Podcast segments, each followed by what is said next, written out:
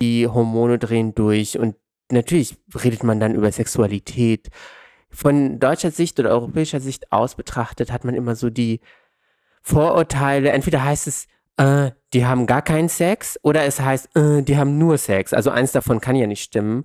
Ja. Laut meinen Recherchen ist es halt sehr divers. Also es ist halt ein Bild, das man wirklich auch malen kann, das aber auch sehr vielfältig ist. Bei der fünften Staffel des Kaffeehane Podcast kooperieren wir mit dem Goethe-Institut Bonn. Diese Staffel wurde dabei unter anderem mit den StipendiatInnen der Kulturakademie Tarabia aufgenommen. Die Kulturakademie Tarabia in Istanbul ist ein Residenzprogramm für KünstlerInnen aller Sparten. Sie wird von der deutschen Botschaft Ankara betrieben. Das Goethe-Institut Istanbul trägt die kuratorische Verantwortung. In dieser Staffel des Kaffeehane Podcast wird aus migrantischer Sichtweise über Themen wie Diversität, Antirassismus, Kunst und Kultur diskutiert.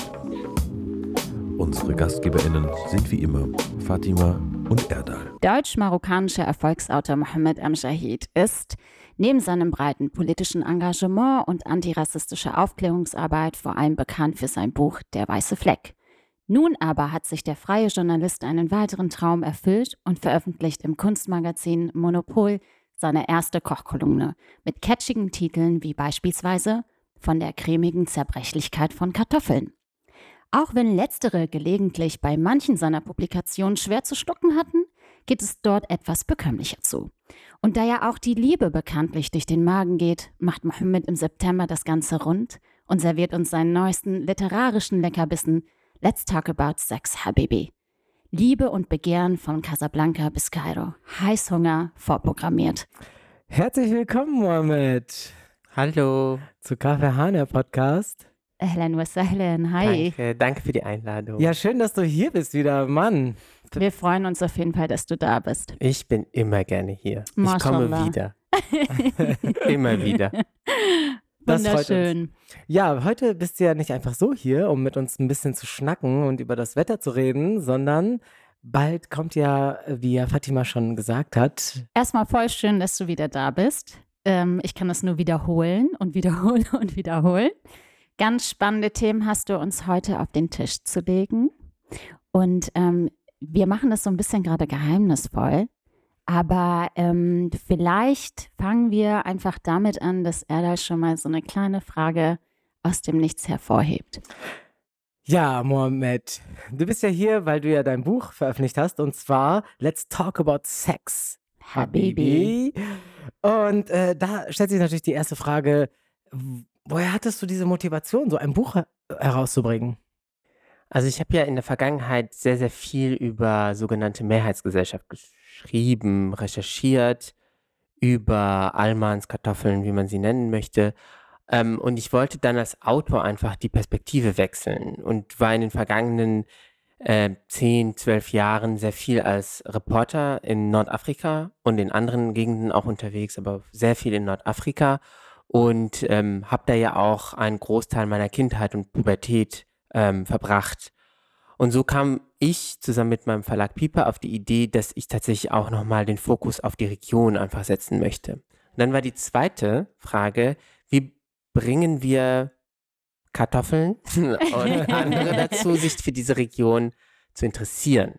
Äh, und dann habe ich auch hin und her überlegt und äh, Fakt ist einfach, alle wollen diese Bettgeschichten hören. Also Sex lesen, genau, Sex Cells. Motto, ne? Genau. Und über Sexualität und Körperlichkeit versuche ich im Text ähm, viele, viele Dinge zu thematisieren. Da geht es um feministische Emanzipation, um Queerness, um Kolonialismus, um Nord-Süd-Gefälle, Tourismus und problematische Aspekte von Tourismus. Und so hangele ich mich über Anekdoten und Recherchen an verschiedenen mir wichtigen Themen entlang und ähm, habe versucht, das auch so unterhaltsam wie möglich zu machen.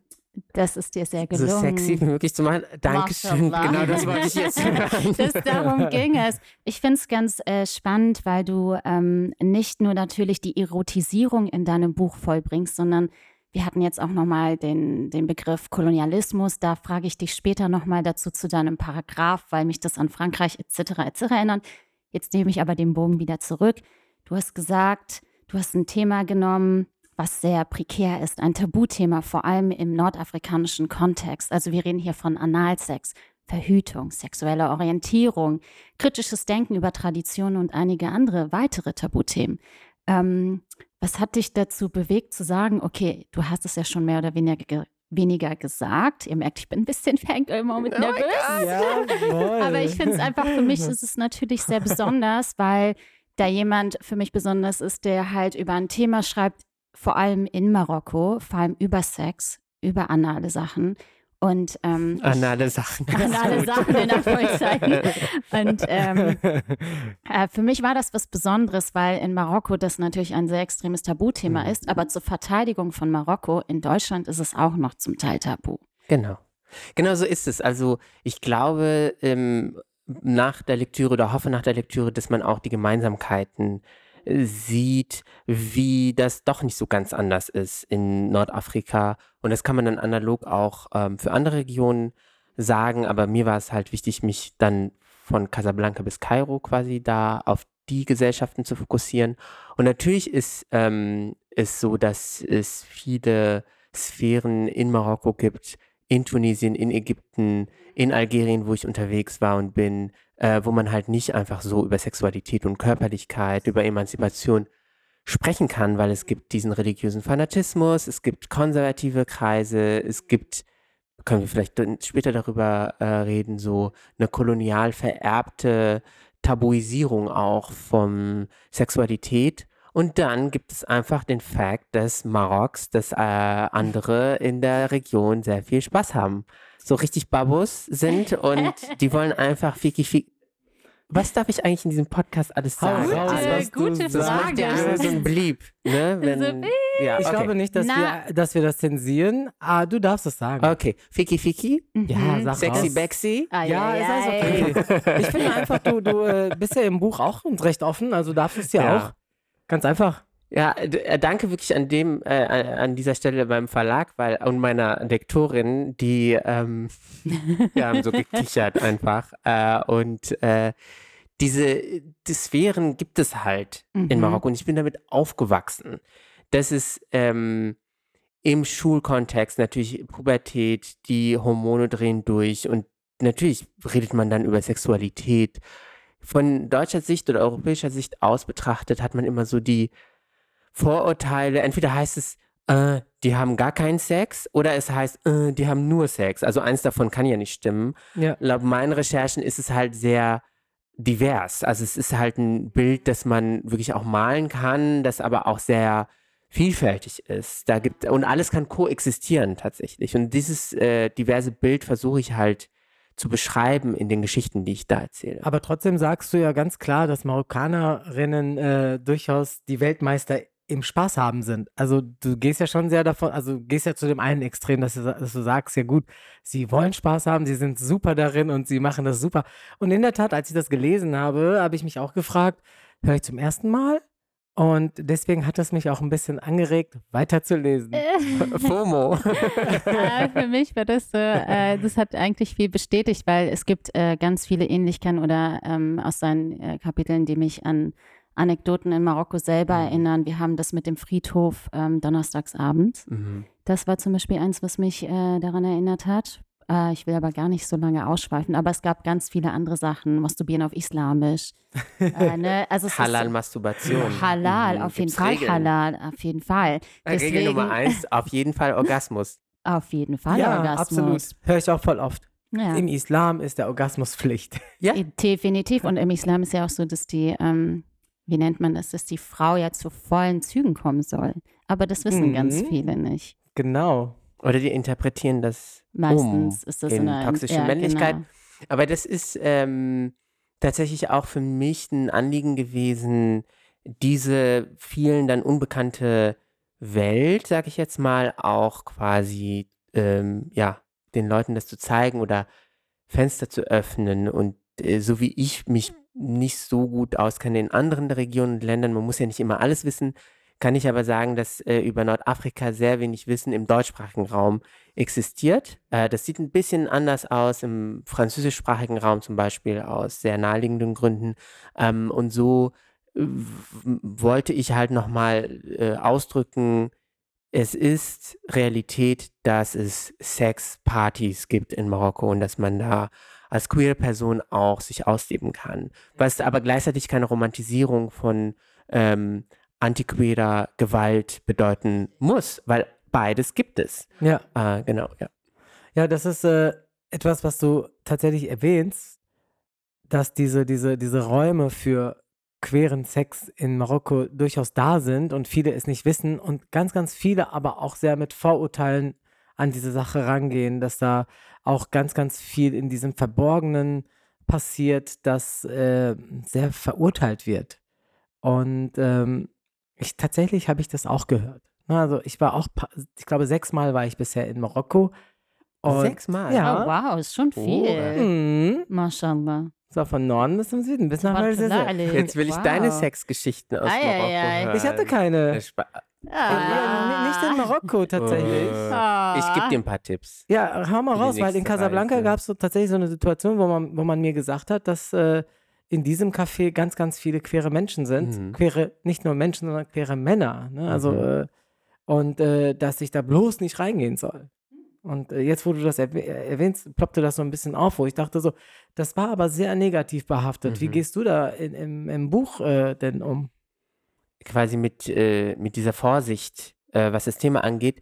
Natürlich war es für mich total wichtig, äh, die Geschichten von den Menschen, die ich erzähle, da vers zu versuchen, die auch ins Boot zu holen. Also da wirklich auch einen Austausch hinzubekommen. Viele Geschichten liegen aber so in der Vergangenheit, dass ich gar nicht mehr die Menschen nach ihrer Perspektive fragen konnte.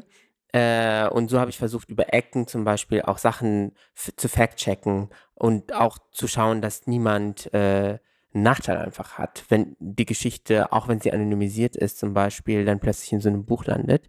Ähm, weil es ist ja auch ähm, Realität, dass es dann dieses Stigma gibt und äh, das überrascht mich jetzt nicht, wenn dir gesagt wird, jetzt in dieses Café, geh mal nicht dahin, weil da sind die und die Gruppen ähm, und gleichzeitig, um wieder aus der deutschen Perspektive zu sprechen, gibt es das Problem, glaube ich, in Deutschland, dass ganz oft ähm, dieses wenige Wissen mit so einer vorurteilsbeladenen Abkürzung gepaart wird. Äh, Man guckt sich zum Beispiel ganz viele Sachen so aus einer türkischen Perspektive an, weil Türkei ist ja alles für einige Deu äh, jetzt, also ist nichts gegen Türkei, also, aber das sagt ja was über die Kartoffeln aus, wo ich ja auch ähm, ganz viel Rückmeldungen bekomme, wo Leute denken, keine Ahnung, in Marokko gibt es auch Erdogan oder so. Also das sind halt so Sachen, ähm, wo es sich, glaube ich, lohnt, mehr diese Geschichten von Marginalisierten in Regionen zu erzählen, die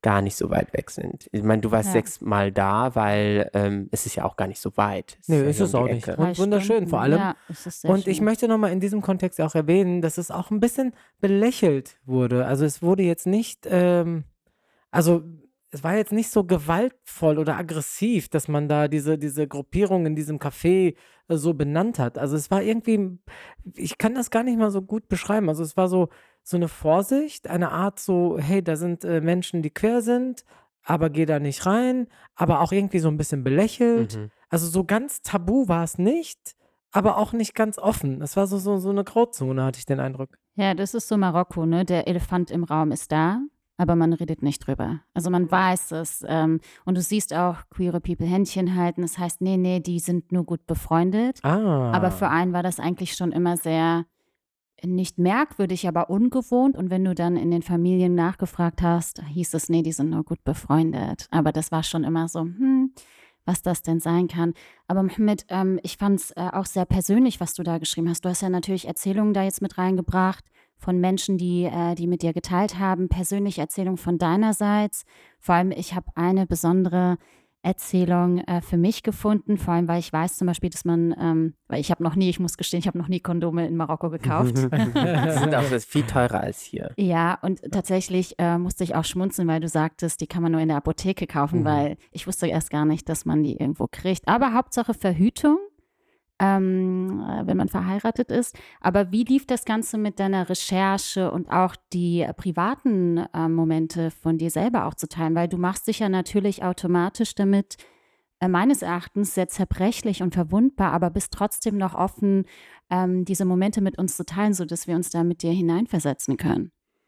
Ich glaube ja äh, fest daran, dass äh, eine, ein, ein offener Umgang mit Verwundbarkeit und Zerbrechlichkeit ähm, eigentlich ein Ausdruck von Stärke sein kann. Also wenn man damit offen Mhm. umgeht, wenn Ja. man das teilt, wenn man das aber auch mit einer gewissen Agency teilt und nicht quasi das abgibt, dass Leute dann über einen sprechen. Und so war es für mich halt total wichtig, weil ich ja auch in dem Text ähm, sehr vieles über andere Menschen erzähle, ähm, auch meine Perspektive einfach mit reinnehme. Und so äh, gibt es auch sehr skurrile äh, Situationen äh, mit Wie dem die- Kondom kaufen zum Beispiel. Äh, Wir können so ein bisschen spoilern, aber ich Genau. kaufe sehr viele Kondome äh, und äh, in der Region, wenn ich unterwegs bin, genau, kann dir auch äh, sagen, dann, wenn du das nächste Mal in Marokko Ja, bist, wo, wo man das gut machen kann. Genau. Genau, aber ähm, es äh, ist halt immer wieder ein Abenteuer gewesen, in Tunis das zu kaufen, in Oran, in Algerien das zu kaufen, in Kairo das zu kaufen. Plötzlich merke ich, oh Gott, in dieser Apotheke ist irgend so ein kleiner Salafist und der will das dann mir das nicht verkaufen, aber dann siegt der Kapitalismus sowieso, weil ich hole dann mein Geld raus und der verkauft mir das dann trotzdem. Und in der nächsten Apotheke ist dann halt jemand, der will mir halt noch das Gleitgel obendrauf verkaufen Wow. weil es ist halt alles super teuer. Und äh, in Marokko, das ist halt die ganz skurrile Situation, wo meine Mutter mit mir Kondome kaufen war. Da war ich Äh, baff. genau, ja, Da war also, ich baff, äh, mashallah. Hallo Mama. Aber das war doch im Äh, Kontext der, äh, der Schule, oder? Genau, das, das war im war- Kontext eines Schulreferats. Ähm, es ist halt dann doch ein bisschen skurril gewesen, einfach als pubertierende Person damit meiner kopftuchtragenden Mama da in diese Voll. Hajja. Hajja. Ja. Weil als ich das. Buch, bevor ich das Buch gelesen habe, äh, habe ich ja diese Story auch äh, mitbekommen, irgendwie. Fatima, du hast mir das, glaube ich, erzählt. Und, und ich dachte mir, wie? Er ist mit seiner Mutter Kondome kaufen gegangen? Ey, meine Mutter wird das nie, niemals tun. Aber dann, als ich den Kontext dann erfahren habe, dann war es für mich dann auch okay. Aber eine andere Frage. Ach so, du hast ja was, okay. gesagt, ja, ich ich meine, ein nein, bisschen aufziehen, ja. Ne, also, äh, was, was, was mich aber noch ähm, interessieren würde, du hast ja gesagt, du, hast, du kaufst so viele Kondome. Fühlst du dich da, also wie gehst du da hin? Also bist du da dann völlig äh, locker flockig oder hast du da doch immer noch so, so, ein- so, ein, so ein Gefühl, so, uh, ich schäme mich so gerade ein bisschen, das anzufragen? Also äh, am Anfang definitiv. Immer auch, wenn ich neu in ein Land gekommen bin, äh, habe ich auch so gedacht, so, "Hm, diese Apotheke vielleicht nicht Ach, und krass. vielleicht die schon. Aber mit der Zeit äh, wird man ja auch erwachsen. Ich habe ja da keine Zeit, mir da Gedanken zu machen und Power of Money. Also ähm, Mhm. dann leg, legst du halt den, genau, 200 Dirham-Schein einfach auf den Ah, ja, ja. Tresen und alles ist gut. Aber was auch wichtig ist, glaube ich, in dieser Erzählung nochmal ähm, zu verdeutlichen, wie mit Wissen rund um Sexualität umgegangen wird. Ich habe dann hier in Deutschland gelernt, dass ähm, ich in der Schule mehr Sexualunterricht hatte als so einige Kinder in Bayern zum Beispiel. Mhm. Das ist gar nicht so bekannt, dass ähm, man auch äh, eigentlich eine sehr gute ähm, ja, Grundaufklärung äh, bekommt, äh, jetzt im marokkanischen Kontext. Das weiß ich aber auch, dass es für andere äh, Länder wie Algerien zum Beispiel auch ähm, Reden wir von der so schulischen Aufklärung? gedacht, Schul in der Schule, sechste, siebte, achte Du Klasse. bist schon aufgeklärt. Genau, wirst du schon aufgeklärt, wie das alles uns funktioniert. Genau, dann äh, Mhm. gibt es auch die, äh, Kannst du mal Diskussionen. kurz so. erläutern, wie das funktioniert? Weil ich, ich komme ja aus der Schule und äh, weil bei uns ist das immer so, dass, dass die Schülerinnen und Schüler erstmal biologisch aufgeklärt werden. Dann gibt es in der, in der siebten so, so eine Themenwoche, ne, wo, die, wo die Schülerinnen und Schüler dann, ähm, ja, Ist das so? Weil ich muss sagen, ich wurde von der Bravo aufgeklärt. Meine Eltern haben mir auch damals gesagt, dass die Kinder vom Storch aber, kommen. aber du, du hattest doch eine ich sexuelle hatte, ich hatte Schule. Biologieunterricht, aber das hat nichts Nicht gebracht. Sexualkunde. Und Wie war Genau. das in Marokko? Ah, Da fängt es an in der fünften Klasse mit Mhm. Fortpflanzung bei Tieren und. Pflanzen. Mm, okay. So. Also da wird so ganz so sich herangerobbt quasi ans Thema und dann denkt man sich, ah, so machen die kleinen Tiger ihre Babys. Okay.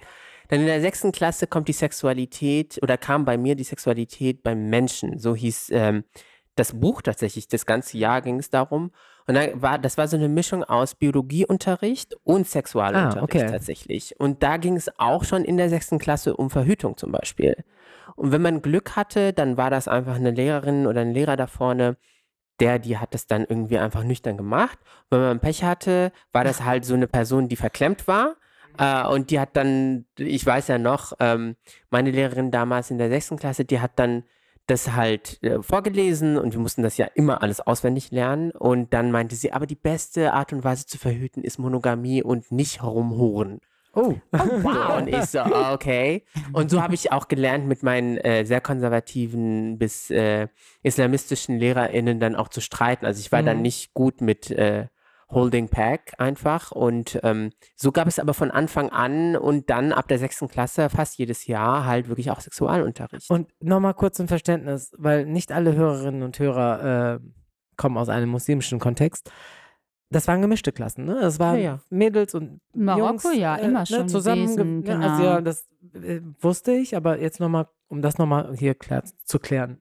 Genau, in Ägypten tatsächlich bis heute gibt es auch noch so eine Kultur der hier Jungs und der Mädels. Das ist aber auch eine britische äh, Tradition, die da übernommen worden ist. Ähm, aber generell für die ganze Region es sind alle All Genders in allen Klassen vertreten.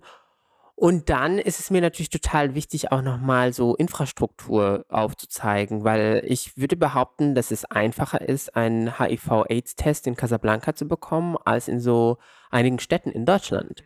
Und das, das gab es aber auch in der Aufklärung tatsächlich, weil es gab in den 90er Jahren, da kann ich mich noch gut daran erinnern, so erste Sidaction ähm, wo es darum geht, äh, Geld für HIV ähm, Menschen zu ähm, sammeln. Und das war auch schon in den, im Fernsehen, 2000er war das im Fernsehen, weil es natürlich auch das Problem gab, weil Leute haben halt Sex und da muss man die Leute auch aufklären. Und das war auch schon für mich früh ganz normal, dass man da ähm, darüber spricht.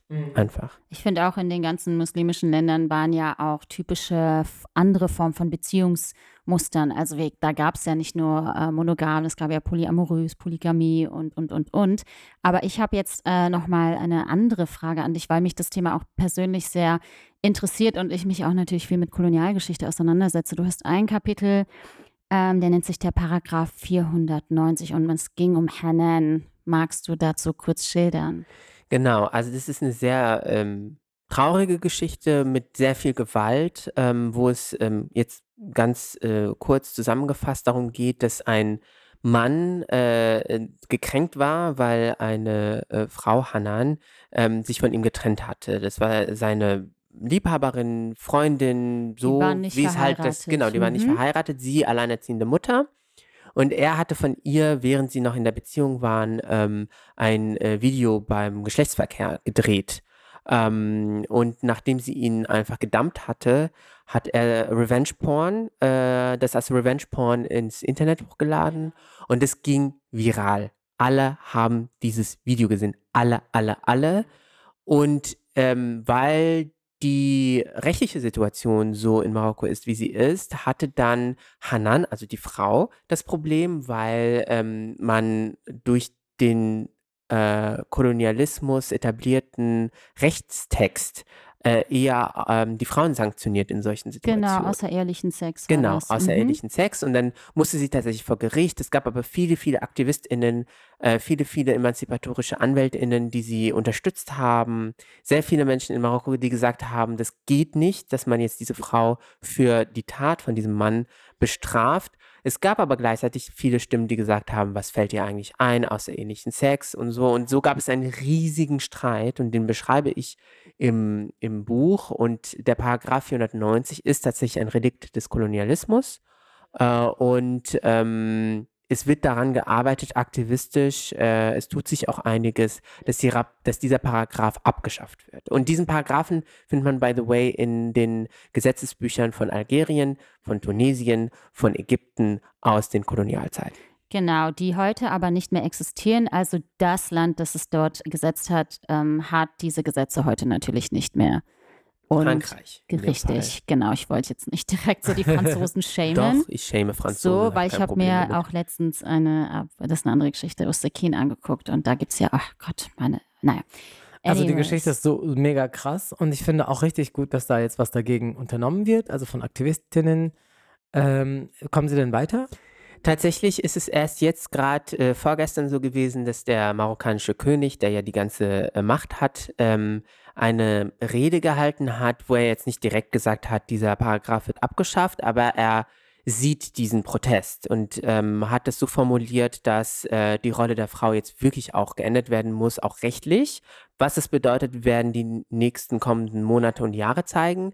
Aber das zeigt auch, dass man kann das auch gut auf äh, sozialen Medien äh, sich angucken. Man kann das gut auch einfach ähm, an den Stammtischdiskussionen ablesen. Immer wenn ich da bin, ändert sich ganz viel. Ich wohne, richtig wichtig für mich als Autor ist nochmal festzustellen, mein Lebensmittelpunkt ist nicht in der Region. Ich habe da zwölf Jahre lang äh, als Jugendlicher gelebt, aber zu meiner Positionierung gehört, dass ich da jetzt die vergangenen zwölf Jahre dann äh, als Reporter ganz oft hingegangen bin. Das heißt, ich werde nicht hingehen und den Leuten ihren Alltag quasi erklären. Aber weil ich halt immer wieder hinreise, merke ich, dass sich innerhalb von wenigen Monaten dann doch ganz viel tut. Und plötzlich gibt es diese große Debatte rund um juristische Gleichstellung zwischen den Geschlechtern. Und ähm, da hat sich wirklich und tut sich wirklich sehr, sehr viel, weil es diesen Aktivismus gibt. Ist der antreibende Prozess bei dieser Geschichte, sind das eher die männlich Gelesenen oder die weiblich Gelesenen? Widerstand, Widerstandskämpfe sind meistens die Frauen Ja. oder die Trans- oder Ja. die queeren Personen. Ja. Und äh, wie Mohammed schon bereits gesagt hat, es passiert gerade viel, aber es passiert noch im Untergrund. Also an die Oberfläche kratzt es halt ganz dezent, weil diese Menschen sich ja auch gleichzeitig schützen müssen, weil natürlich wir ähm, gegen Widerstand natürlich auch Menschen haben, die sich dem Widerstand äh, stellen möchten und das, wie es schon immer gewesen ist, auch richtig ist. Richtig. In deren Augen Ja. natürlich. Also es gibt männliche, cis-männliche Allies, also da kenne ich auch einige, aber der Widerstand, der Aktivismus, die Arbeit wird getragen vor allen Dingen von Frauen und non-binären Transmenschen. Aber du hast ja auch in deinem Buch, wie gesagt, ähm, Sex thematisiert und hast natürlich eine Recherche, du hast Anekdoten, deine privaten Anekdoten. Aber wie war das für dich nochmal in die einzelnen Länder zu reisen, mit den Menschen auch darüber zu reden, weil es ja auch ein Tabuthema ist? Weil ich meine, da kommt jemand auf mich zu und möchte mit mir über Sex reden. Das wäre tatsächlich noch ein bisschen heikler als Kondome kaufen. Genau, das Weil glaube ich. ich genau. Weil das war natürlich so, hallo, mein Name ist Mohammed, äh, let's talk about sex, Habibi. So funktioniert das auch nicht, sondern ich musste mir bei vielen GesprächspartnerInnen tatsächlich auch das Vertrauen erarbeiten. Bei vielen musste ich, also konnte ich nicht bei dem ersten Gespräch einfach so aufs Thema kommen, sondern wir haben uns mehrfach getroffen oder ich habe im Kontext von anderen Recherchen halt Leute kennengelernt. Ähm, in Ägypten, wo ich äh, lange gelebt habe, anderthalb Jahre, so 2013, 2014, mh, war das dann an einem gewissen Zeitpunkt so weit, wo ich dann die ersten Personen halt danach gefragt habe oder halt auch Recherchen ähm, zum Beispiel zur queer äh, Szene in Kairo ähm, ähm, ja, gemacht habe, ge aufgeschrieben habe. Und so sind diese Gespräche überhaupt zustande gekommen. Und deswegen war es mir aber wichtig, dieses Buch zu einem großen Teil in der Region zu schreiben. Äh, ich bin tatsächlich, Marokko war während der Corona-Zeit ähm, eigentlich hermetisch abgeschlossen quasi. Ich Äh, genau. sagen, du bist doch gar nicht rausgekommen, wenn du drin warst. Oder genau, reingekommen. Ist doch reingekommen auch auch nicht, aber ja. dann gab es im Sommer 2021, haben die dann die Grenzen aufgemacht und habe ich gesagt, und da wollte ich schreiben. Und dann habe ich gesagt, ich muss, ich muss das da schreiben. Ich, kann- ich, ich kann das nicht in Berlin schreiben, ich kann das nicht anderswo schreiben. Dann bin ich tatsächlich Monate, zwei Monate nach Casablanca gegangen, äh, in äh, ein äh, Apartment mitten in der Stadt und saß ganz oft auf dem Balkon und habe die Leute unten gesehen, so dieses Wuselige unten und das hat mich daran erinnert, warum, äh, warum ich das schreiben möchte und dass ich ähm, das mit einem Respekt den Menschen da auch, ähm, ich weiß nicht, nicht schenken möchte oder so, aber ich möchte das nicht, ich möchte nicht über sie sprechen, sondern mit ihnen im Dialog Mhm. das aufschreiben. Das merkt man auch. Ja, voll. Das merkt man total danke, im Buch. danke, das ist mir Ist es sehr persönlich? Wichtig, ja. Ist es so ein bisschen aus dem Nähkästchen geplaudert? Ist es ein bisschen brisant mit äh, auch ganz viel Humor irgendwie? äh, das war auch etwas, was, was, was mich so auch echt dran, ge, dran, ge, dran gehalten Man hat. merkt ne? einfach, dass äh, die Liebe zum Detail und die Liebe zu, die Liebe zu den Zutaten ist auch wie halt deine Kochgerichte. Da müssen wir gleich nochmal kurz reden, was das mit dem Kunstmagazin Monopol auf sich hat. Mhm. Aber ich fand es halt, wie gesagt, ganz spannend. Dann haben wir uns kurz knapp verpasst, weil ich war im September in Marokko. Oh. Ja. Du hast ja auch viel über Fam äh, mit Familie darüber geredet, oder? Ja, ich habe viel mit meiner Mutter, mit meiner Schwester zum Beispiel darüber Okay. gesprochen. Mhm. Oh, meine Mutter. Ah. Ah, ja, ja, Genau das, Okay. das wollte ich mal so ein bisschen näher erfahren. Wie ist deine Mutter so drauf? Also für mich erscheint sie mega cool ne? und mit der kann man Pferde stehlen. Die hat äh, Ahnung, auch über Sexualität. Ja, will nach drei Tagen wird es anstrengend. Oder? Will, will vieles wissen. Sie ist, sie ist so voll neugierig, glaube ich, und so ein bisschen auch detektivisch. So nennt sie sich auch. Ehrlich? Sie nennt sich Detektiv. Sie nennt mich nicht Journalist, sondern Dede sie nennt sich Mutter des Detektivs. Ah, Oh, aber sie ist dadurch sehr schlau, äh, sehr schlau sowieso, aber sehr stolz. Das stimmt. Ähm, ich habe ihr dann irgendwann mal erzählt, was ich machen möchte im neuen Buch. Und ich wusste auch nicht genau, wie sie darauf reagieren Okay. würde, ob sie so Vorbehalte hat oder nicht. Und dann meinte sie so, okay, lass uns hier hinsetzen. Und dann hat sie mir tagelang so Geschichten erzählt. Und dann hat sie mit recherchiert, was aus Oh, dieser Nachbarin geworden ist. wow. Und ich so, so Gossip Queen. wow. Sie wollte mir alles erzählen und ich habe neulich mit ihr noch länger telefoniert und sie so, weißt du, Geschichte von XY, die ist so weitergegangen. Hättest du das gedacht? Und ich so, uh, marokkanische Frau Koludowig. genau, ja. Und deswegen war das für mich auch total wichtig, einfach mich mit ihr auszutauschen, sowie mit anderen nochmal zu sprechen. Ähm, alleine, äh, weil es so ist, dass ich natürlich mich ähm, an Dinge erinnere, aber nochmal eine zweite Quelle brauchte. Wie war das jetzt wirklich? Und ich natürlich dann nochmal so Fact-Checking-mäßig dann mit den Leuten sprechen konnte. Und dann natürlich auch, weil ich ja auch teilweise über die Leute dann schreibe, über meine Mutter dann schreibe und ihr dann gesagt habe, du, diese Szene würde ich dir dann gerne aufschreiben. Bei einigen war sie so, "Äh, muss das sein? Und ich so, come on, Leute werden sagen, du bist cool. Und so, und dann hat sie gesagt, okay, wenn es sein muss. Aber sie will sich ja auch ein bisschen bitten lassen. Also auf jeden Fall, ich sage das jetzt einfach mal ganz gerade heraus. Mama Amjahid, du bist eine richtig coole.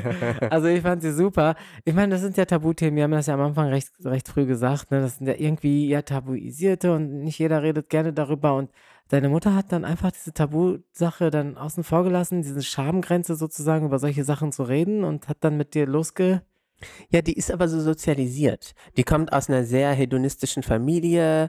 Ähm, ein Bekannter von mir äh, mütterlicherseits ähm, ist ja auch zum Beispiel Musiker und ist ganz viel in dieser Szene unterwegs, wo sehr viel auch, keine Ahnung, geraucht wird und Hm. Gefickt wird. Ähm, und ähm, so ist es natürlich nochmal eine, im Kontrast zu der Familie meines Vaters, nochmal eine ganz andere Atmosphäre darüber zu sprechen. Und ähm, das ist mir total wichtig, auch das zu sagen, weil diese, dieser Hedonismus, diese Sex Positivity hat auch eine gewisse Tradition. In Marokko, aber auch in anderen Ländern, auch vorislamisch schon. Und ich beschreibe ja an einem anderen, ähm, in einem anderen Kapitel dieses äh, Heiligenfest im Atlasgebirge, was ja eigentlich eine riesige Orgie ist. Also man geht hin und meine Mutter war aber, um meine Mutter Bitte jetzt auch mal gerade. Genau, yeah. Aber meine Mutter war dann aber, als wir so jugendlich waren, war sie so, no way wirst du da hingehen, weil sie wusste natürlich, was da abgeht. Und irgendwann mal kann man, also so, das ist ja da um die Ecke und dann bin ich da hingegangen und dann, das sind eine Million Menschen, die gehen, die pilgern dahin, um äh, in den größten Darkroom zu gehen, den ich zumindest in meinem Leben gesehen habe. Und ich habe einige ich, gesehen. Ich, ich komme gerade nicht mit. Wohin gehen Sie und wann gehen Sie? Wie gehen Wohin, Sie? wann, wo? Kannst du mir die Koordinaten Hau raus. durchgeben? Ich möchte Ah, echt ja, mehr ja. Also das ist ein Heiligenfest in, im Atlasgebirge an mehreren Orten oder äh, in mehreren Städten auch. Es beginnt in Meknes, es geht dann in, in äh, einige Dörfer äh, im Atlas. Das ist quasi in Zentralmarokko. Und äh, das, ist, das sind Feste, die ähm, einen muslimisch-jüdischen Kontext haben, weil diese Religionen da auch ja fest verwurzelt sind, aber in der Tradition von vorislamischen ähm, ja, Glaubenspraxen quasi abgehalten werden. Und da wird auch, äh, werden so ähm, ja, Heiligen gehuldigt, aber eigentlich ist es eine große, große Party und es gibt Trance-Tänze, es gibt Einige werden vielleicht die Gnawa und Aisawa Musik kennen, Fusion-Musik, die ja auch beliebt ist in vielen europäischen Städten. Es gibt ja auch Festivals dazu. Aber das ist nicht Folklore tatsächlich. Das ist nicht für Touris, Nee, nee. sondern das ist, ähm, das ist um, so wie wir ja auch hier in Berlin oder in Köln oder in anderen Ja. Städten dancen gehen wollen, äh, Berghain, KitKat und überall gibt es diese heiligen Feste für die Leute, wo sie trinken, wo sie dancen, wo sie in den Darkroom gehen oder in dem Fall halt in die entsprechenden Zelte gehen. Und dann gibt es Zelte für Lesben, Zelte für schwule Männer, Zelte für äh, äh, Transmenschen, Zelte für Heteros, Zelte für alles, Zelte für äh, Bi-Menschen und so weiter und so fort. Und ähm, das ist sehr etabliert. Oh, und in Marokko kennt jeder diese. Also diese, die, diese die. Community Jeder schon. hat auch eine Meinung dazu. Genau, jeder Hm, hat cool. eine sehr extreme Meinung. Also Wow, pro und das- es gibt Sache, Pro und Contra. Contra. Es gibt Also Leute, die mögen das natürlich nicht- nicht. genau. Aber versuch mal, das zu verbieten. Die Leute Genau, wirklich aber ich finde es voll schön, dass halt gehen. muslimische und jüdische Community da einfach zusammenkommen, weil Marokko ja auch eine sehr hohe Anzahl an Jüdinnen auch hat. Mhm. Das weiß, Es das wissen auch viele nicht. Es kommen tatsächlich sehr viele, ähm, das ist dann auch nochmal ein speziell jüdisches äh, Festival in Wazan. Es kommen sehr viele Jüdinnen und Juden aus den USA, aus Europa und auch aus Israel dahin. Und das sind dann auch alte Traditionen, die da gepflegt werden. Und so ähm, ist es für mich tatsächlich auch nochmal ein Anliegen gew gewesen. Ich bin ja auch ähm, ausgebildeter Anthropologe und bin da auch über diese anthropologische Arbeit da rein geraten quasi und fand es dann gut. Äh, und, und das sind halt dann auch, ähm, das sind halt dann auch äh, Räume, Konventionen, Möglichkeiten für die Leute, auch mal den Alltag hinter sich zu lassen Mhm. und auch mal die Sau rauszulassen. Wie lange geht denn das? Das geht mehrere Wochen. Ganz ehrlich, ich bin so ein bisschen traurig, ehrlich gesagt. Ich war sechsmal in diesem Land und hatte mega geile Impressionen und habe einfach anscheinend jedes Mal dieses Fest verpasst. naja. Tatsächlich, also, ähm, Ich ist, also ich könnte dich gemacht. mitnehmen an eine, also es ist natürlich, ähm, Okay, ich merke schon, wir schweifen irgendwo wir schweifen aus. ab. Äh, irgendwie... es ist aber tatsächlich nicht äh, für ähm, Außenstehende gedacht. Genau, weil, es ist nur... Ah, interessant. äh, genau, weil es ist, natürlich gibt es auch ähm, angedockt an dieses Heiligenfest in Meknes zum Genau. Beispiel Kirmes und es gibt, äh, äh, äh, keine Ahnung, Andere Events Tanzgruppen dafür. und Events und so Mhm. weiter und so fort. Aber es gibt auch diese semi-öffentlichen Räume, wo auch nicht jede Marokkanerin zum Beispiel einfach oder genau, Marokkaner reingehen also das Okay. ist halt schon ein bisschen speziell. So wie auch im Queeren Club hoffentlich nicht jeder genau. hetero-Mensch cis, einfach da reinkommt. äh, und so. Ich habe ja so voll die. Festivalvorstellungen jetzt gerade. Irgendwie so. Das ist aber ohne Bändchen und ja, so. Ja, ja, eben, das meine genau. ich jetzt gerade. Ich glaube, das, das Aber gibt's alles ich nicht. muss halt auch sagen, ich, äh, was ich an dem Buch auch äh, generell besonders schön fand, ist, dass es ein Thema nochmal voranschreitet, das wir so noch nicht gelesen haben. Ich habe zum Beispiel von äh, Leila Slimani damals äh, über Sex und Islam das gelesen und da hat sie sich halt mit den Frauen in Marokko beschäftigt und deren Intimität. Ähm, tatsächlich gibt es auch nicht so viel Lektüre und es Mhm. ist halt auch nicht plump erotisierend, sondern wirklich äh, de facto, man kann voll viel mitnehmen. Es gibt voll viele spannende ähm, Anekdoten, Kapitel. Ein ich bin Kapitel- immer noch sehr baff davon. Ein Kapitel ist ein Nafri in der deutschen Sauna. Ah, Ah, musst du ja, mich daran ja. erinnern? Ehrlich? Weil ich war auch in der, in der marokkanischen Sauna. Ah. Hammam meinst du? Hammam, genau. Ja. Und ich war ein bisschen irritiert. Ich hatte auch wirklich so eine Ja. ganz, weil in der, in, in der türkischen Sauna, in dem Hammam kriegst du ja diesen, diesen, dieses Handtuch und musst du das halt einmal um deine Lenden Nee, binden. in Marokko nicht. Genau, und das war, ich bin natürlich unvorbereitet hingegangen. Ich bin einfach äh, mit, äh, dann hat der Typ gesagt, ja, du musst äh, mit Unterwäsche da äh, deine Zeit verbringen. Und dann hatte ich natürlich auch eine Massage gebucht, die dann extrem war. Mhm. Sehr, Ja. sehr erotisch. Trauma. Ja, ein bisschen. Mhm. ähm, ich war so ein bisschen, okay, was läuft hier? Der ist mir ein bisschen zu nah, der geht mir zu sehr an äh, die Teile, wo. Vor allem, wo er dich schrubben soll. Deswegen, ja, Highlight. also ich möchte aber auch nicht ausschweifen. Ich möchte gerne mal, ich meine, das ist ja jetzt die andere Warte, der Nafri ne, in der deutschen Sauna. Also äh, ich war auch mal im Hammam in Istanbul und da kriegst du auch viel. Ja. Du kannst da auch alles bestellen, sag ich jetzt mal so. Ah, ja, ja. Äh, Okay. Ja, ähm, und äh, die deutsche Sauna ist halt der Kontrast dazu. Also jetzt nicht äh, so eine queere Sauna, sondern es ist einfach eine Sauna in Brandenburg gewesen. Und das fand ich äh, für mich sehr erkenntnisreich, weil, wie gesagt, ich gucke dann auch Mehrheits also exotische deutsche Mehrheitsgesellschaft mir an. Und es war halt so eine Familie, die nackt da saß und die Oh. Eltern mit den Kindern, die haben dann über ihre Genitalien gesprochen. Und ich so, okay, meine Mutter ist cool und so, aber nein. There are lines. There, nein, nein, nein, nein, nein, nein, Okay, nein. Und das sind natürlich auch so interessante Momente für mich gewesen, wo natürlich auch, eigentlich kann man auch äh, so ein Buch schreiben, Let's Talk About Sex Schatzi und über DDR FKK-Kultur, das wurde ja schon gemacht, aber das sind natürlich auch nochmal für mich so Gelegenheiten gewesen, da komparativ äh, mir das Thema anzuschauen und aus meiner Perspektive mich an den Hammam zu erinnern. Wo, äh, und ich, I feel you. Diese traumatisierende Massage oder das Schrubben, bei mir war das dieser alte Mann, wo seine Hängehoden dann in meinem Ui. Gesicht äh, quasi waren, wenn er sich so äh, platziert hat, dass er quasi meine We Schenkel feel you. Und meine Schwester, ich beschreibe ja auch die Frauenhammams, äh, meine Schwestern, äh, wo wirklich auch sie fixiert worden sind. Also die Frauen, äh, die Mädchen werden dann so fixiert, weil du musst ja jeden einzelne, jede einzelne Pore Richtig, du wirst geschrubbt. schrubben. Du wirst geschrubbt. Und du hast es als Kind, aber als Erwachsener bist du so, ja, ist Tut's ja manchmal so gut, tut so. manchmal Ja. gut. Vielleicht hat das auch so ein Kink. I don't know. Aber es ist halt so, es ist halt so eine, dann so mal so ein ganz interessanter Raum, wo auch ähm, bei den Männern vor allen Dingen so homoerotische Sachen Oh dann ja, das hab ich, äh, äh, ge- genau Auch so, so ah, Also ich- diesen Vibe gab's, ne? Ja, ja. Das kann halt nur aus Ja. der weiblichen Wenn Perspektive du auf reden. Hängehoden stehst, da kommst du auf äh, deine Also ich Kosten. hatte nicht diesen Hängehoden-Typen, der mich massiert Gut. hat. Das sah gut Okay. aus, ehrlich. Das Also war ein ganz zum stattlicher Beispiel- Typ. Zum Beispiel bei mir im Hammam waren es halt ältere Damen, äh, halb nackt und der Busen lag dann auf meinem Gesicht und geschrubbt wurde halt sehr krass extrem. Richtung ähm, Klitoris. Das war schon sehr traumatisierend. Aber diese, diese Sache mit Hammam, Sauna ist ja immer in irgendeiner Art und Weise im äh, erotischen, ja, im erotischen Ja? Kontext. Ja, ja natürlich. Obwohl es es gibt gibt ja diesen einen extrem bekannten Film äh, über, ist ein ho homosexueller Film, also für Homosexuelle. Okay. Dieser- heißt, glaube ich, auch Hammam, oder? Kann das sein? Kenn Ich ich das weiß es so- so tatsächlich richtiges- nicht, weil das Ding ist halt an dem Hammam ist auch so, wenn du abends da reingehst, ist der verflucht. Also du sollst ab Ja. 8 Uhr nicht da reingehen. Oh Gott, Aberglaube ist auch ein großes Thema im Hi, Buch. da gibt es eine Oh. verrückte mal. Geschichte mit Haram und das Licht an und aus und äh, Jinn und alles. spannender. Ja, alles. Also beim, kurz beim Tell Hammam.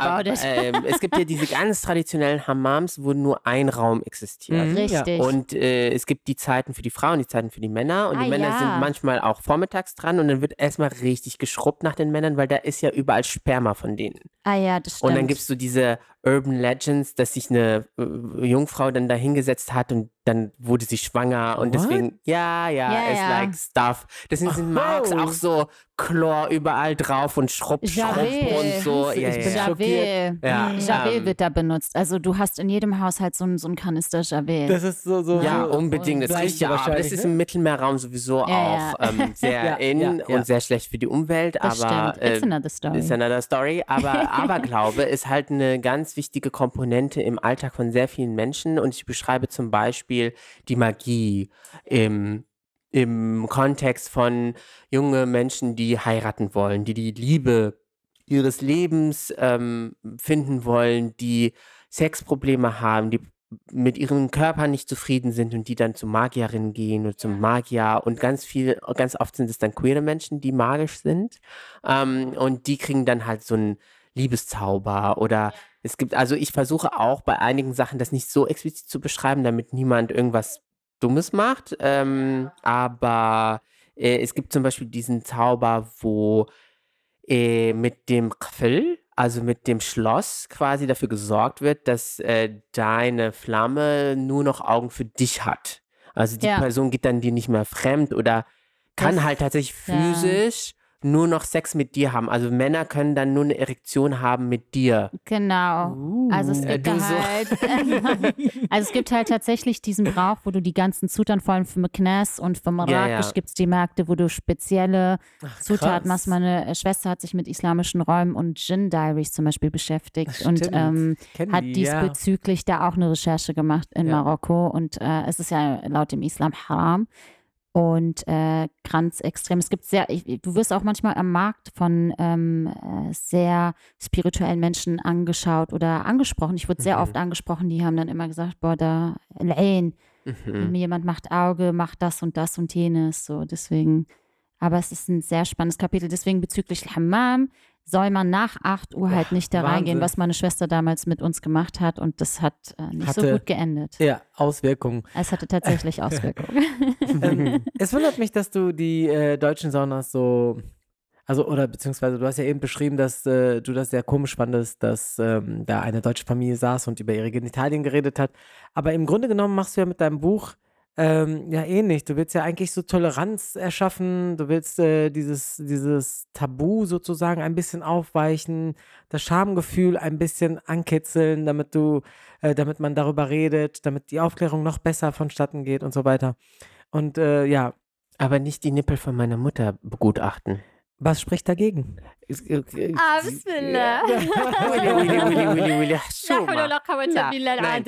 natürlich, das ist aber jetzt meine, das ist, würdest du die Nippel deiner Mutter begutachten Ich und bin mit ihr darüber sprechen? Na, begutachten, was heißt denn begutachten? Ich werde jetzt kein, äh, kein äh, Lineal rausholen und äh, die, das, den Ja, siehst du? Durchmesser. Aber das haben die gemacht in das wird, weil mich das nicht interessiert. Aber wenn es mich interessieren würde, wäre das doch überhaupt kein Problem. Es ist ein Nippel. Ich haben glaube, da, das ist Von ganz deiner Mutter. Es ist nicht ein Nippel, es ist der Nippel von deiner Mama. Macht es diesen Nippel besonders?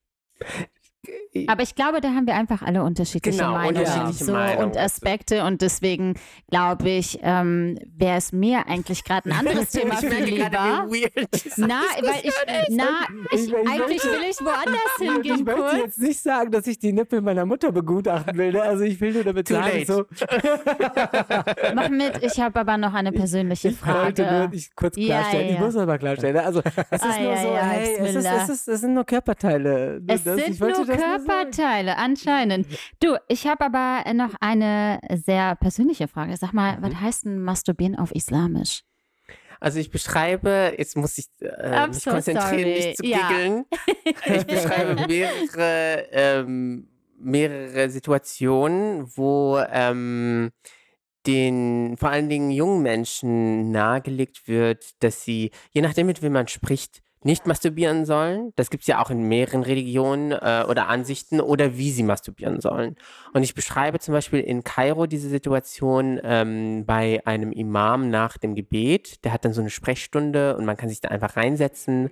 Und dann war da so ein junger Mann und der hatte halt äh, laut seiner Aussage ein Problem mit Masturbieren, weil der konnte an nichts anderes denken. Der hat es eigentlich 500 Mal anscheinend am Tag gemacht, also sehr, sehr Ja, oft. ja, Jugendliche machen das manchmal. Genau, und der Imam äh, äh, sagt ihm, gibt ihm dann so Tipps, um auf andere Gedanken zu kommen, dass er eine bestimmte Sure aus dem Koran lesen soll und dann geht dieser junge Mann dann gl- glücklich raus und dann macht dieser Imam noch ein paar Witze so. Hauptsache, er macht es halt nicht in der Moschee, das ist halt wichtig. Ähm, das so. Und dann gibt es natürlich auch, und das beschreibe ich an, an einer anderen Stelle, sehr konservative Ansichten, zum Beispiel mit dem Aufkommen Ende der 90er Jahre, mit diesen unglaublichen, nervigen und teilweise auch äh, gefährlichen Teleimamen. Ja. Ähm, ja, absolut, Oh, ja. Ende der 90er Jahre gab es nicht so wirklich Internet, aber es gab Satellitenfernsehen. Und da aus dem mohabitischen Raum, aus dem Nahen Osten, aus Saudi-Arabien ganz viel, ähm, es haben sich dann äh, plötzlich diese bärtigen Männer vor Kameras in irgendwelchen komischen Kabuffen gesetzt. Teilweise der größte äh, Sender Iqra wurde in, das wurde äh, am Vatikan äh, Ach, produziert. stimmt, also unweit vom. Vatikan, ja. Kannst du dich daran erinnern? Ganz Ja. schlimm. Und das waren so bärtige Männer, die halt so richtig gar nichts mit Oh mein Gott, es ähm, gab auch so Sex anfangen Diskussionen. Ja, und es gab so Diskussionen, wo die auch manchmal auch sagten, so äh, Heavy Metal ist haram und deine ja, Kinder ja. sind besessen, weil ich weiß noch, Oh. dass ich Ja, zu der Zeit ähm, angefangen habe, Rockmusik zu hören und meine Eltern meinten, das ist haram, das Du bist mehr verdorben hören. gewesen damals. Ja, nicht so ganz. Das war richtig, aber- richtig schlimm. Ja, das war das war richtig eine schlimme extrem. Zeit für junge Menschen, weil das war so eine Welle, die dann auch irgendwann mal Was haben die denn gesagt? Da, das, das Schlimmste waren Call-In-Sendungen. Also da haben aus der ganzen Region, arabischsprachige Region, dann Leute angerufen. Damals hast du wirklich ganz viel Geld bezahlt, um da anzurufen. Das tatsächlich. stimmt. Ja. Mm, haben da angerufen, haben dann so Fragen gestellt wie, meine Frau will nicht mit mir Sex haben, was soll ich machen? Und dann kamen dann halt so Antworten im Sinne von äh, Vergewaltigung in der Ehe, weil der bärtige Mann hat das halt so Ach, gesehen. krass. Was aber nicht Heftig. mit dem Islam übereinstimmt. Genau, Natürlich der hat nicht, dann absolut irgendwas nicht. einfach So, ne, gesagt. das muss man hier auch ganz- Oder er ja. hat gesagt, äh, Frauen müssen auf jeden Fall Kopftuch tragen. Und dann gab es so eine konservative Welle Ende der 90er, Anfang der 2000er, wo ich dann beschreibe, dass plötzlich total, also gab es so eine Phase, so eine kleine Phase, sehr, sehr viele junge Frauen haben dann plötzlich Kopftuch getragen. Ach, krass. Ähm, und das ist, da hat sich dann auch schnell geändert und da, dafür beschreibe ich dann äh, marokkanischen, nordafrikanischen Feminismus, der dann wirklich auch die Fatima äh, Mernissi, sage ich. Mernissi, Fatima, ähm, die ist die wunderbar. dann halt auch Wissen einfach produziert hat für die Frauen dort vor Ort. Und ähm, das war aber wirklich wie die Pest. Ich habe das gehasst als Kind. Wirklich, ich habe diese Tele-Imame einfach verachtet äh, und finde sie heute einfach nur gefährlich. Und das hat sich ja verlagert ins Internet. Richtig. Ähm, ich glaube, Ähm, Mohammed Al-Din, der Journalist, ähm, ich glaube, das ist ein Palästinenser aus New York, der hatte auch letztens irgendwas gepostet gehabt, weil irgendjemand da schon wieder was gegen queere Menschen Mhm. Ähm, und Gewalt und Ja. Tod und so weiter. Und Ja. das mit im Zusammenhang, auch, genau, ja. und im Zusammenhang mit dem Islam, was aber gar nichts da, da ist gar kein Zusammenhang. Und facto. in dem Kontext wird dann halt einfach gesagt, Ja. so, masturbieren ist haram, geht nicht. Das was bedeutet so gar nicht. stimmt. Also bis zur Ehe nicht mehr masturbieren. ne, ich glaube gar nicht masturbieren. gar Also, nicht masturbieren. Also auch in, während der Ehe. Also, ich glaube auch nicht in der während Ehe. der Ehe, glaube ich. Genau. Weil du musst ja deinen Partner, deiner Partnerin sexuell musst du erfüllen. Das ist Ja, schon okay, krass. klar. sicher. Ergibt Sinn. Aber mal äh, Sex hin und her und auch ähm, diese, diese, diese Beklopptheit. Anyways, ähm, Sex hin und her, finde ich Sex lustig, hin aber- und her. Hin und her. Maybe my next book. An und Maybe my next book. Aber ähm, du beschreibst auch noch ein politisches Thema, was sehr wichtig ist, was wir äh, zum Beispiel in der Kölner Silvesternacht hatten, weil es immer noch thematisiert wird, weil ich auch noch letztens im Kontext ähm, darüber auch nochmal äh, einen Diskurs hatte und man mir auch gesagt hat, äh, das, das hat sich so in meinen Kopf eingebrannt, ja, wie, was sagst du dazu, dass Ja. deine Landsleute Frauen vergewaltigt haben? Und ich, Ja, also wir ähm, kommen ja selber aus Köln und äh, das Ja. hör- hört ja irgendwie in Köln gar nicht auf. Ne? Also ich, man Es bekommt ist- das irgendwie es immer ist wieder immer wieder ein. Diskurs. Ja, und das ist eine genau. richtig, richtig gute Frage, Fatima. Ja. Und du hattest da ja auch noch ein paar Zeilen dazu verfasst. Magst du die mit uns eben teilen? Genau, also ich habe ja die rassistische, ähm, das rassistische Framing der sogenannten Kölner Silvesternacht in meinen anderen Büchern auch schon aufgearbeitet, unter Richtig. Weißen der weiße Fleck. Ja, ich erinnere und mich. wollte jetzt in diesem Buch nicht nochmal der weißen Perspektive zu viel Raum geben. Zum Beispiel diese Perspektive, die mir in Köln vor allen Dingen auch, aber auch darüber hinaus sehr oft begegnet, wo gesagt wird, aber deine Landsleute haben das und das gemacht, wo ich so denke, wenn wir die ähm, Verbrechen von einigen Almans auf alle äh, quasi, dann müsste man ganz Deutschland canceln. Ähm, und ich hatte ja damals äh, mit mehreren Kolleginnen und Kollegen überhaupt aufgearbeitet, was in der Kölner Silvesternacht äh, passiert Ich war. erinnere mich. Mhm. Genau, und ich fand das damals total interessant, weil ich habe dann eine Geschichte recherchiert von einem jungen Mann, der aus Casablanca kam und ähm, habe dann seine Familie, der, der war dann in Köln, der nachgewiesen hatte, der nichts gemacht, aber der war im Gefängnis gelandet äh, und habe dann seine Familie kennengelernt in Casablanca und seine Schwester prostituiert sich auch äh, unter anderem mit deutschen Sextouristen. Und die ist minderjährig gewesen. Und das hatte ich dann aufgeschrieben und so viele Deutsche waren so beleidigt. Im, Im? Sinne von, ja, ja, im Sinne von, warum, das ist jetzt unsere Frauen mit deren, das kann man gar nicht vergleichen. Ach, Und ich so, okay. Vergewaltigung ist Vergewaltigung, egal ob es auf der Domplatte in Köln stattfindet oder in Casablanca. ich finde das irgendwie äh, komisch. Dass prekär. ein- Absolut, Genau. ja. Aber das ist auch die Doppelmoral tatsächlich bei dieser Diskussion. In der Tat. Und äh, deswegen ist es für mich tatsächlich auch schwierig, äh, immer wieder in Köln zu sein. Köln ist natürlich Ja. auch eine schöne Stadt, Abs- äh, die ja, von sich sagt, dass sie sehr fröhlich sei. Aber nach der Kölner Silvesternacht, ich war da sehr, sehr lange als Reporter, sechs Monate danach, ähm, das war die hessische Seite, die hessische Fratze von dieser Stadt. Ja. Weil plötzlich alle, die halt irgendwie in dieses Schema passten, ähm, dann äh, als äh, ja, Vergewaltiger abgestempelt worden sind. Richtig. Ich wurde in der Bäckerei nicht bedient in Ach, Köln. krass. Also richtig schlimm. Das ist wirklich schlimm.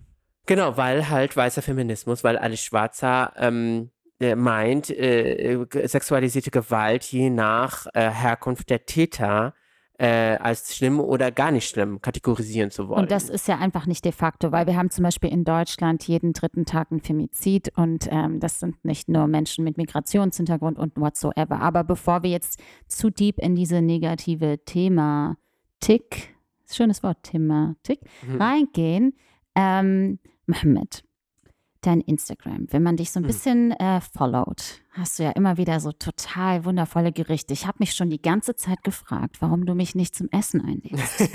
Schande. Vor allem freitags Tam, Couscous. So? Aber Couscous kann ich nicht gut machen, weil ich habe keine Couscous Na, hier. das glaub ich Meine dir Mutter, nicht. oh, ich schwöre auf das alles, was glaub ich mir dir heilig nicht. ist. Meine Mutter hat mir mein Couscous hier geklaut und Was hat ist sie das? Mit, Das ist äh, das Ähm, Gefäß. genau, es gibt ein Mm, mm, nicht besonderes Tagine. es ist ein besonderes Gefäß, weil Couscous wird nicht wie in Deutschland so fünf Minuten mit Wasser überkocht, weil es gibt hier in Deutschland Mhm. leider einen Missbrauch an Couscous, muss Ja, ich sagen. Instant Couscous. Ja, Nein. aber der richtige Okay. marokkanische Couscous, der, der braucht den ganzen Tag. Genau, und der wird, ähm, Mm. der wird äh, gegart in einem, in einer Couscousière. Oben ist quasi ein Sieb aus Metall, wo du den Couscous reinmachst und unten machst du die, äh, das Gemüse in, in der Wasser, ähm, oh, Gewürz, oh, äh, so Jeden Freitag. Mischung und ja. dann äh, kocht das wirklich das schmeckt anders. und das schmeckt ganz. Das sich schmeckt, gut an, Fatima. Und warum habe ich das bisher ja, warum hast du uns nicht Weil eingeladen? Weil ich das zu Hause ja, nicht ehrlich. habe. Tatsächlich. Ja. Also, also es kommt mir so vor, als ob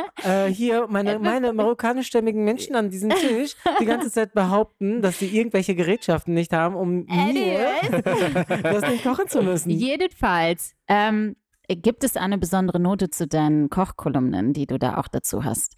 Äh, gleichzeitig frage ich mich auch, bevor wir da drauf eingehen, Mohammed, kriegst du bald deine eigene Kochshow eigentlich? So? Ich meine, Wenn jetzt, jemand zuhört, jetzt beim gerade. Kunstmagazin Monopol, Mashallah, magst du ähm, äh, die Leute kurz ähm, aufklären, was Kochen und Politik gemeinsam haben in dem Moment?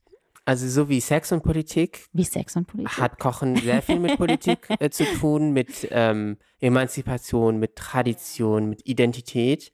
Ähm, und so ist es mir, glaube ich, total wichtig gewesen, mal etwas Schönes zu machen, auch in meinem Leben, auch als Autor. Und ich schreibe als Journalist über ganz schwierige Dinge wie äh, Rechtsextremismus und Polizeigewalt. Und das Kochen ist halt für mich eigentlich eine Möglichkeit, auch mal andere Texte zu machen.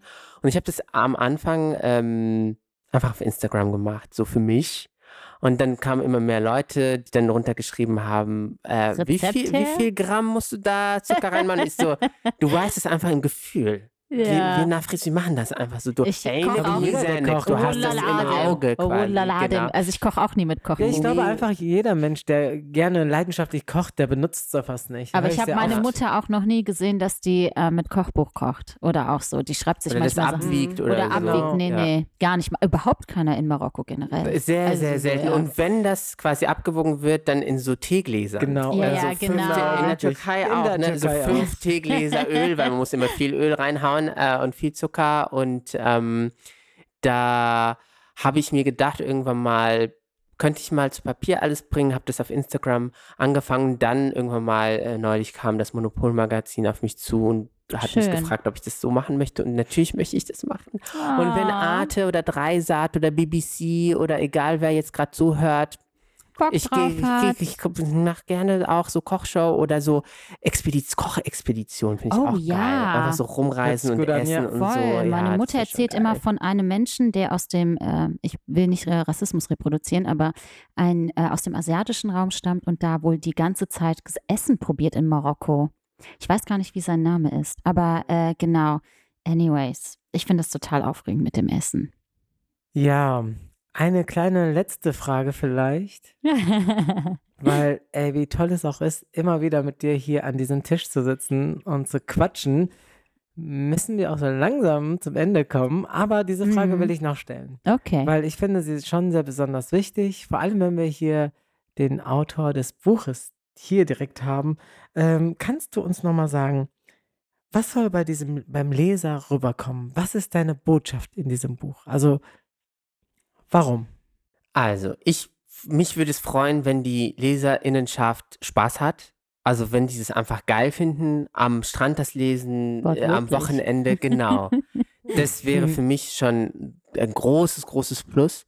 Und dann habe ich dieses Buch geschrieben, diesen Text geschrieben, dieses Thema äh, mir vorgeknöpft, weil ich die verschiedenen Facetten dieser Region über Debatten aller Kölner Silvesternacht hinaus einfach vorstellen wollte. Ich wollte die Diversität, ich wollte die Konflikte, die Kämpfe, den, den Schmerz, die Lust von den Menschen äh, von Casablanca bis Kairo einfach mal äh, zu Papier bringen, wie du, äh, Fatima, schon gesagt hast. Ähm, es gibt wenig Literatur dazu. Leila Slimani ist eine Autorin, die das bisher äh, zu Papier gebracht hat. Aber auch aus dem, Franz Raum. genau, aus dem aber aus dem französischen, französischen genau. Raum. Ja. Weil in Mhm. Deutschland kenne ich tatsächlich niemand, außer ich. Dich und Ali äh, Genau. Gandour. aber Genau.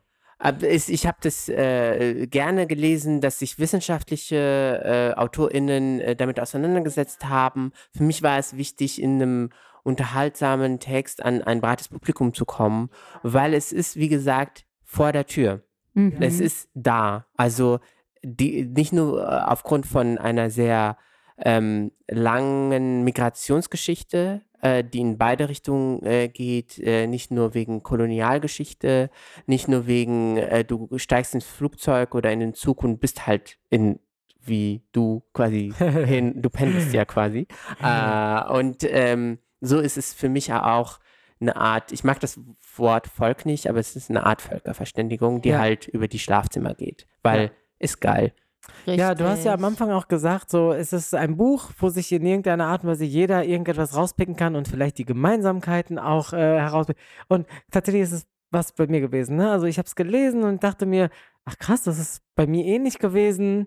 Und äh, ich habe ein bisschen weiter gedacht, auch als, als Lehrer in der Schule war es auch, also ne, und so weiter. Also ich habe tatsächlich diese Gemeinsamkeiten äh, mit Lächeln äh, in mich hineingezogen, tatsächlich. Also ich muss sagen, ich bin dir sehr dankbar dafür, weil ich äh, da auch wieder einen Wiedererkennungswert äh, darin sehe, auch als ich jetzt vor kurzem tatsächlich eine ganz schlimme Serie geguckt habe, ähm, die äh, französisch-algerische Geschichte über Osekin Malik zum Beispiel.